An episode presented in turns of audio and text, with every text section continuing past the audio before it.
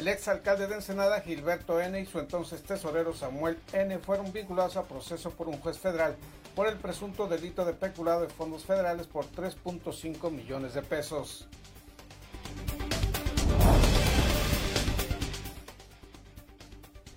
La Copa Armex Ensenada convocó a los ciudadanos inconformes con la llamada Ley Gandaya, que permite a un diputado y alcalde ser candidato sin tener que dejar su cargo, a suscribir la solicitud de referéndum para dar marcha atrás a esa reforma constitucional.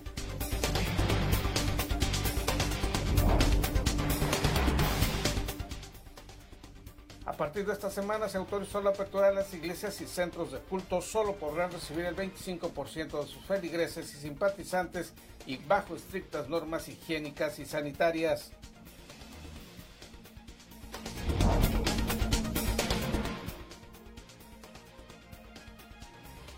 Secretario de Salud, Alfonso Pérez Rico, afirmó que Baja California registra una buena tendencia, pues su curva epidemiológica desciende en forma lenta y la entidad dice va de salida. Sin embargo, advierte que no pueden descuidarse las medidas preventivas. Incendio forestal en la Sierra de Juárez ha destruido más de 1.500 hectáreas de chaparrales y 100 hectáreas de áreas de pino. Brigadistas de Ensenada y Tecate combaten el fuego.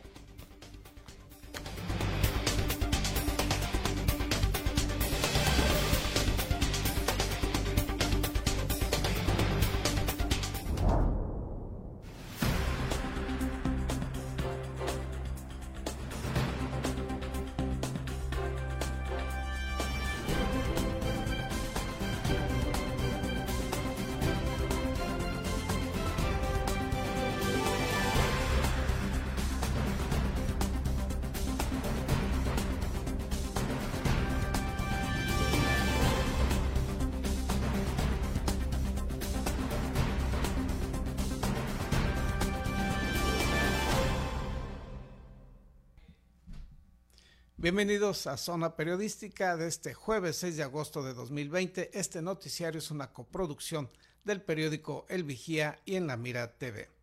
Bomberos y brigadistas forestales de Ensenada y Tecate combaten un incendio forestal que se registra en la Sierra de Juárez. César Córdoba Sánchez nos tiene los detalles. Una cantidad superior a las 3.000 hectáreas han sido consumidas por dos incendios forestales de grandes dimensiones en los últimos cuatro días localizados al oriente de la ciudad, uno de ellos en Sierra Juárez y otro en Valle de la Trinidad. Gaspar Chávez, subdirector de bomberos de Ensenada, dijo que hasta el día de ayer se habían presentado dos incendios al oriente de la mancha urbana, ambos de dimensiones medianas. Especificó que el fuego de la zona serrana no ha llegado al área protegida del Parque Nacional Constitución de 1857, tampoco a la ranchería de los pobladores y ha consumido pastizal y pino silvestre. 2.500 hectáreas, como dicen que van de consumidas hasta el momento. Son 2.300 hectáreas de arboleda, lo que va, y 1.500 de pino. Es decir, ya llegó a la zona de pinos. A un pino, un pino chaparrito, al pino que llamamos originalmente, que nosotros contamos, no, está afuera, es un otro tipo de pino. Estas llamas, señaló, tuvieron ignición el domingo por la tarde, este lunes arribó al lugar la Brigada Forestal de la Corporación Local formada por 20 elementos y personal de la Comisión Nacional Forestal. Promedio de 150 elementos los que andan trabajando ahorita. ¿Desde el domingo? Del lunes inició el, inició el domingo, pero a partir del lunes empezaron a subir cuadrillas. Al momento ahorita ya andan 150 agentes trabajando. El segundo forestal detalló tuvo ignición el lunes en un área despoblada que se ubica entre la delegación Valle de la Trinidad y el exegido Héroes de la Independencia, y será este jueves que se trasladará al sitio otra brigada de la corporación para iniciar los trabajos de mitigación. Para Zona Periodística, César Córdoba. En más información sobre este tema, en conjunto con autoridades y asociaciones para la prevención y combate de incendios forestales, la Secretaría del Campo y Seguridad Alimentaria continúa realizando labores en el incendio que se registra en la Sierra de Juárez, que tan solo en esta zona ha afectado 1.400 hectáreas de arbustos y 100 hectáreas de pinos endémicos de la región. El titular de esa secretaría, Héctor Aros Encinas, indicó que integrantes del Comité Estatal de Manejo del Fuego en el Estado trabajan para prevenir y combatir estos incendios forestales en coordinación con Protección Civil del Estado, la Comisión Nacional Forestal, la Secretaría de la Defensa Nacional, la Secretaría de Marina, la Guardia Nacional, así como las direcciones de bomberos de los cinco ayuntamientos. Aros Encinas informó que este es el incendio más fuerte que se ha presentado en lo que va de la temporada y hasta el momento es el más dañino, donde se han visto afectadas más de mil hectáreas de vegetación, así como algunos corrales de ganado que se encuentran en la zona. Una vez que el incendio se ha sofocado, informó el secretario, se evaluarán los daños ocasionados y se buscará la manera de apoyar al sector ganadero que resulte afectado por este siniestro. Aros Encinas se exhortó a la población a evitar tirar colillas de cigarrillos, hacer fogatas, quemar basura. Asimismo, invitó a los productores de la región a mantener sus predios limpios o trazar veredas que eviten la propagación del incendio que afecte viviendas, infraestructura, así como al ganado. Y en otros temas, la Coparmex Ensenada invita a, los ciudadanos a combatir la gandallez política en Baja California. Esta es la manera de hacerlo. La Coparmex Ensenada convocó a los ciudadanos inconformes con la llamada ley Gandaya, que permite a un diputado y alcalde ser candidato sin tener que dejar su cargo, a suscribir la solicitud de referéndum para dar marcha atrás a esa reforma constitucional. Martín Muñoz Barba, presidente de su organismo empresarial, indicó que quienes deseen suscribir dicha petición podrán hacerlo en las oficinas de la Coparmex en Senado ubicadas en la calle Segunda y Avenida Granados en horario de oficina. En toda la entidad se tienen que reunir más de 42 mil firmas, lo que representa el 1.5% del padrón electoral de Baja California, a fin de que el Instituto Estatal Electoral convoque un referéndum mediante el cual los ciudadanos baja californianos podrían manifestarse a favor o en contra de dicha reforma aprobada por los diputados que se verán beneficiados por esa modificación. Estamos haciendo nosotros un referéndum donde tenemos que recabar 42 mil firmas, pero queremos llegar a las 50 a las 50 mil firmas. ¿Por qué? Porque sabemos que llegando al Instituto Electoral, eh, algunas tal vez nos las vayan a desechar por el mal llenado, porque el, el apellido no está aquí, está allá. Entonces, estamos haciendo ese, esa gran labor y no desde ahorita, ya tenemos un mes trabajando para esa ley Gandaya eh, a, nivel, a nivel de Estado. Llevamos buenas, buena cantidad de firmas ya, ya en nuestro poder. Muñoz Barba aseguró que la Coparmex y quienes integran este organismo rechazan el abuso de poder expresado por quienes primeramente aprueban una reforma legislativa, diputados y diputadas, y luego por la omisión de cuatro de los cinco alcaldes y alcaldesas baja californianos, quienes no sometieron a discusión esa reforma en sus respectivos cabildos. Es un doble desacuerdo tanto en la forma como en el fondo de una ley que permitiría que un funcionario se distraiga y ocupe el tiempo que debería destinar a atender sus responsabilidades para andar en campaña. ¿Cómo es posible que tú percibas un salario durante seis meses estén pagando, dejes tu escritorio de, para, atender y dejar de atender al ciudadano para irte, para irte a trabajar electoralmente y, este, y descuidar tu, tu, escritorio por el cual el ciudadano votó por ti para que estuvieras y, este, vaya, eh, ¿cómo se dice la palabra? Llevaras a cabo un trabajo o alguna solicitud que yo te solicite para X regidor eh, la lleves a cabo y sin embargo no va a estar a en esa oficina. ¿Por qué? Porque tú vas a andar haciendo campaña para reelegirte. Asimismo, el candidato y funcionario compite en condiciones de ventaja ante otros participantes en la elección. Invitó a los ciudadanos interesados en otorgar su firma o sumarse a la campaña de recolección de las mismas a que acudan a la Coparmex Ensenada, en donde se les entregarán los formatos y se les explicará cuál es el proceso para recopilar dichas firmas. Señaló que en Senada se tiene como objetivo la recolección de más de 5.000 firmas y hasta el momento se tiene cerca de la mitad de las mismas, por lo que se mostró optimista de que antes de que concluya el plazo correspondiente en este municipio se habrá reunido la cantidad establecida. Informó para Zona Periodística Gerardo Sánchez García. Vinculan a proceso judicial a un exalcalde ensenadense, así como a su ex tesorero municipal por el presunto peculado de 3.5 millones de pesos. Los detalles luego de una pausa publicitaria.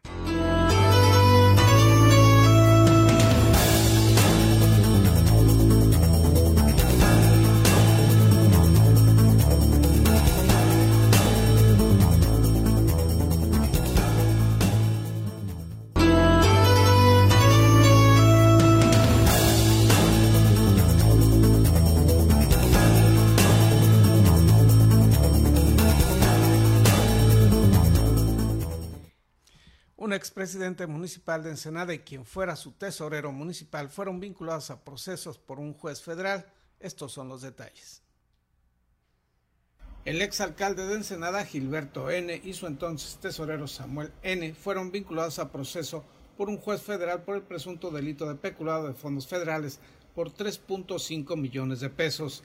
La denuncia fue presentada por la Fiscalía General de la República luego de que la Auditoría Superior de la Federación le notificó la irregularidad y la Sindicatura Municipal del vigésimo tercer Ayuntamiento coadyugó con la presentación de los elementos de prueba para integrar la acusación. Esta es la primera vez que un exalcalde ensenadense es acusado y sometido a proceso judicial por acciones vinculadas a su periodo de gobierno. Elizabeth Muñoz Huerta, síndico procuradora del vigésimo tercer ayuntamiento, tras conocer la resolución del juez federal, puntualizó que ningún servidor público debe estar por encima de la ley y destacó que la sindicatura fue coadyugante con la Fiscalía General de la República para integrar la carpeta judicial 14 diagonal 2020 donde se sustentan las acusaciones de peculado. Explicó que los 3.5 millones de pesos corresponden al programa Fondo de Proyectos de Desarrollo Regional que supuestamente debieron utilizarse para construir la estación de bomberos de San Quintín y la pavimentación de una calle del exegido Chapultepec, fondos que supuestamente se utilizaron para cubrir la nómina municipal, informó para Zona Periodística Gerardo Sánchez García. En otros temas, esta es la situación del COVID-19 en Baja California en las primeras horas de este jueves, de acuerdo al reporte de la Secretaría Estatal de Salud. En la entidad se han registrado durante este periodo de la pandemia 13.908 casos confirmados y registrados y son 2.720 los muertos por la pandemia. El desglose por municipalidades es el siguiente. En Mexicali se informa de 7.370 casos a lo largo de estos cinco meses y son 1.275 los fallecidos por causa de COVID-19. En Tijuana se han registrado 4.110 contagios y los decesos son de 1.134. En Tecate hay 330 casos registrados y son 80 los muertos por el coronavirus. En playas de Rosarito se tienen 179 casos registrados y son 15 los fallecimientos. En Ensenada hay 1.919 casos de personas contagiadas a lo largo de estos cinco meses y son 216 quienes han fallecido a causa del COVID-19. Esto de acuerdo al reporte de la Secretaría Estatal de Salud. Y en más información sobre este tema, el secretario de Salud en el estado, Alonso Pérez informó que Baja California registra una buena tendencia en su curva epidemiológica que avanza de manera lenta y señaló que la entidad va de salida en sus casos activos. Se registra también una disminución, aunque puntualizó este indicador es muy variable. Así lo expuso durante la videoconferencia matutina que ofrece junto con el gobernador Jaime Bonilla Valdés y en la cual ambos insistieron en la corresponsabilidad de la ciudadanía y en la importancia de reabrir solo aquellas actividades en las que se pueda tener un mayor control higiénico. El responsable de la salud de la entidad refrendó el llamado a los grupos vulnerables por su, edad o estado de salud a extremar sus precauciones en las medidas sanitarias y a la población en general a dar cumplimiento a las normas de sana distancia, lavado de manos frecuente, estornudo de etiqueta, limpieza de superficies, entre otras medidas sanitarias. En lo que respecta a los casos activos al corte del día de ayer, la entidad reporta 385 registros, una disminución con respecto al día anterior y en esta ocasión todos los municipios bajaron de casos, solamente en el área de San Quintín se mantuvo la misma tendencia y esta es pues la información que se tiene hasta el momento sobre este asunto. Y en más, en más sobre este tema se informa que algunas iglesias y templos de culto reabrirán o podrán reabrir sus actividades a partir de este fin de semana bajo las siguientes reglas. El arzobispo de Tijuana, Francisco Moreno Barrón, anunció que el próximo sábado, 15 de agosto, a las 10 horas, serán abiertas las 101 iglesias pertenecientes a la arquidiócesis metropolitana con el toque de campanas y un ritual religioso. El sábado 15, como les dije, a las 10 de la mañana, va a haber un rito de apertura de la puerta principal de la parroquia. La puerta representa a Cristo. Va a ser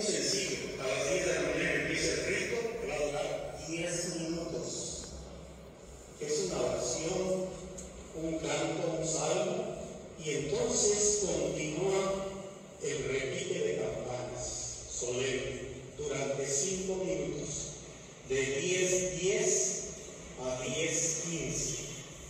Termina el requite, o al final del requite, se abre la puerta y entre el sacerdote con la comunidad que está reunida. La comunidad es pequeña. La Iglesia Católica pidió a la población no saturar los centros de culto el próximo sábado 15 de agosto, pues se atenderán todas las medidas sanitarias emitidas por el sector salud de Baja California y pidió seguir las transmisiones en vivo de la iglesia más cercana a través de redes sociales de Facebook y YouTube. Una apertura bajo la nueva normalidad, por lo que se anunciaron que se aplicarán estrictas medidas sanitarias de limpieza dentro de los centros religiosos y católicos y únicamente permitirán la asistencia del 25% para respetar la sana distancia entre los feligreses. No se permitirá el uso de pilas de agua bendita y no se utilizará material impreso de las misas. Durante la celebración eucarística tampoco se permitirá el saludo de paz y se inclinará la cabeza como símbolo de saludo. Las personas que se encuentran en grupos vulnerables con padecimientos o enfermedades crónicas o que tengan síntomas y problemas respiratorios, la Iglesia Católica los exonera de asistir a misa y comulgar en tanto pase la pandemia del coronavirus. Desde el inicio de la pandemia, la Arquidiócesis de Tijuana ha registrado 23 sacerdotes que dieron positivo al virus. De ellos, cinco casos continúan activos que reciben tratamiento médico y hasta el momento un párroco falleció a causa del virus.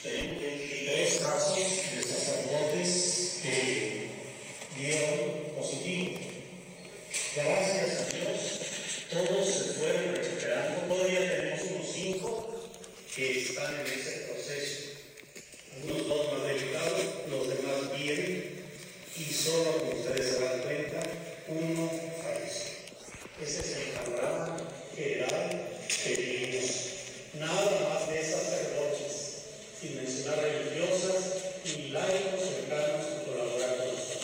gobierno del estado autorizó la apertura de centros de culto desde el pasado 2 de agosto. La arquidiócesis de Tijuana informó que la apertura será de manera ordenada para evitar rebrotes del COVID-19. Por ello determinaron que a partir del sábado 15 de agosto se realizarán las misas que tendrán una duración de 30 minutos a una hora y se encuentran en trabajos para ofrecer un mayor número de misas y alcanzar a más feligreses. Informó Ana Lilia Ramírez. Iniciarán campaña de promoción turística de Ensenada. Le daremos los detalles luego de una pausa comercial.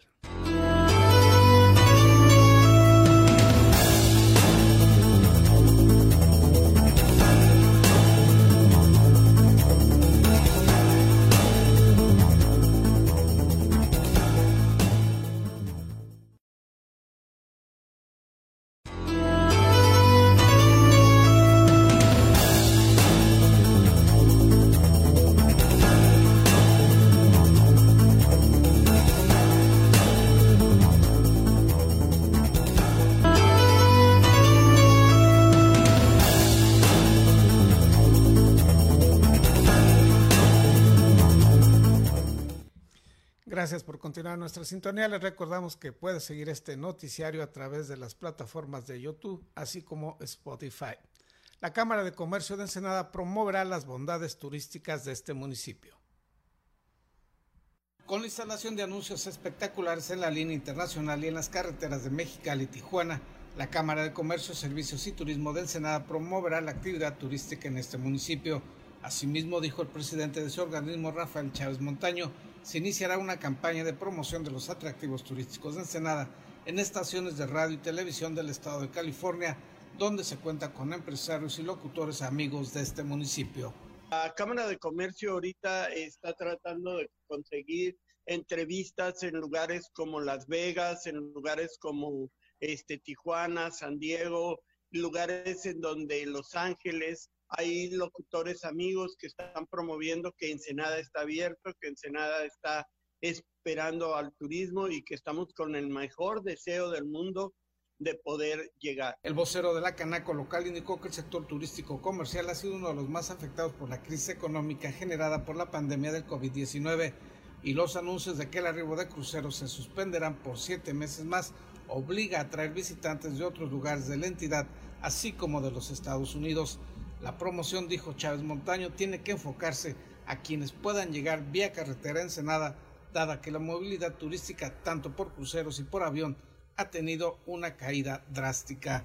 De los llamados turisteros es en extremo dramática, en extremo dramática porque este, no, están, no están percibiendo un centavo aún abriendo, no van a percibir porque no hay turismo. Y en tercer lugar, y esto es lo más dramático, este, uh, los pagos de todo aquí son en dólares, las rentas, y no te imaginas qué cosa tan dramática se está viviendo.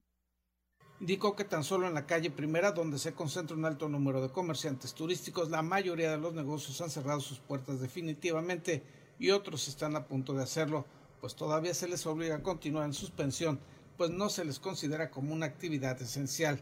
Inexplicablemente dijo, mientras se reaperturan actividades como cines y casinos, se sigue considerando una tienda turística como un lugar que no puede abrir, señaló el vocero del comercio organizado. Informó para Zona Periodística Gerardo Sánchez García. Reitera el gobernador Jaime Bonilla Valdés que no habrá tolerancia para las empresas y empresarios que no pagan los servicios de agua y drenaje. El gobernador de Baja California, Jaime Bonilla Valdés, hizo un atento llamado al empresario Carlos Musquiz, propietario de Ruba Desarrollos, para que liquide la deuda que tiene con la Comisión Estatal de Servicios Públicos, que oscila entre los 73 y 57 millones de pesos por derechos de conexión de agua correspondientes a la construcción de cinco fraccionamientos en la ciudad. Todos estos desarrollos están hechos por Musquiz, por Carlos Musquiz. Eh, ya muchas veces le he mandado yo recados eh, de que debe de liquidar su cuenta. No hay vacas sagradas. Todo eso se le debe al municipio. O sea, a la CES, pero al municipio en sí, porque ese es dinero de infraestructura que se debe de invertir para el beneficio de todos los tijuanenses. Esto nada más es Tijuana. Esto nada más es Tijuana. Carlos Musquiz todo el mundo lo conoce. Yo le pido que pase a resolver este asunto. Antes le pido a la función pública que me haga una verificación de este crédito. Pero mientras la función pública no me confirme, para mí debe 73 millones de pesos. Ahora, ya estuvo bueno de abusos. ¿Cuál, cuál es el camino que vamos a seguir, verdad? Para o cortarles el agua este, eh, denunciarlos penalmente, porque esto es un abuso, lo que, lo que han hecho por años. Eh, eh, todo esto causa un tremendo problema de tráfico. Usan toda la infraestructura, las calles, alumbrados, los policías, todo eso, y no pagan. Entonces yo le hago un llamado a Carlos Musquiz, que lo conozco muy bien, que por favor pase a liquidar esto para que no lleguemos a más. Durante el reporte semanal del auditor externo de la empresa Fisamex, Manuel García, detalló los adeudos por cada desarrollo de Rúa y explicó que uno de los representantes legales intentó pagar dos millones de pesos, con lo que pretendía liberar la venta de viviendas, a lo que el mandatario estatal advirtió que no iba a permitir que continúen los abusos y ventas de viviendas. Nada más eh, tuve una reunión con el licenciado Urbina, ellos antier quisieron ir a hacer un pago mm, aparentemente de dos millones de pesos, pero se detectó que era con el fin de liberar ciertas viviendas para su venta, entonces se les negó para no liberar el predial, entonces ahorita ellos no pueden vender. No, no, pues no, no, y no lo vamos a dejar vender. o sea, tenemos una responsabilidad todos. Esta es delincuencia con cuello blanco, no se llama de otra manera. Esta es delincuencia con cuello blanco. Es un abuso que han hecho por tantos años.